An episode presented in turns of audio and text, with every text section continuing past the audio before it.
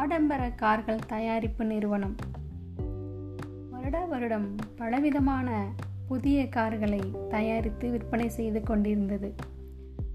ஒரு சமயம் ஒரு கார் தயாரிப்பின் போது சிறிய குறைபாடு இருப்பதை சில நாட்கள் கழித்து கண்டறிந்தனர்.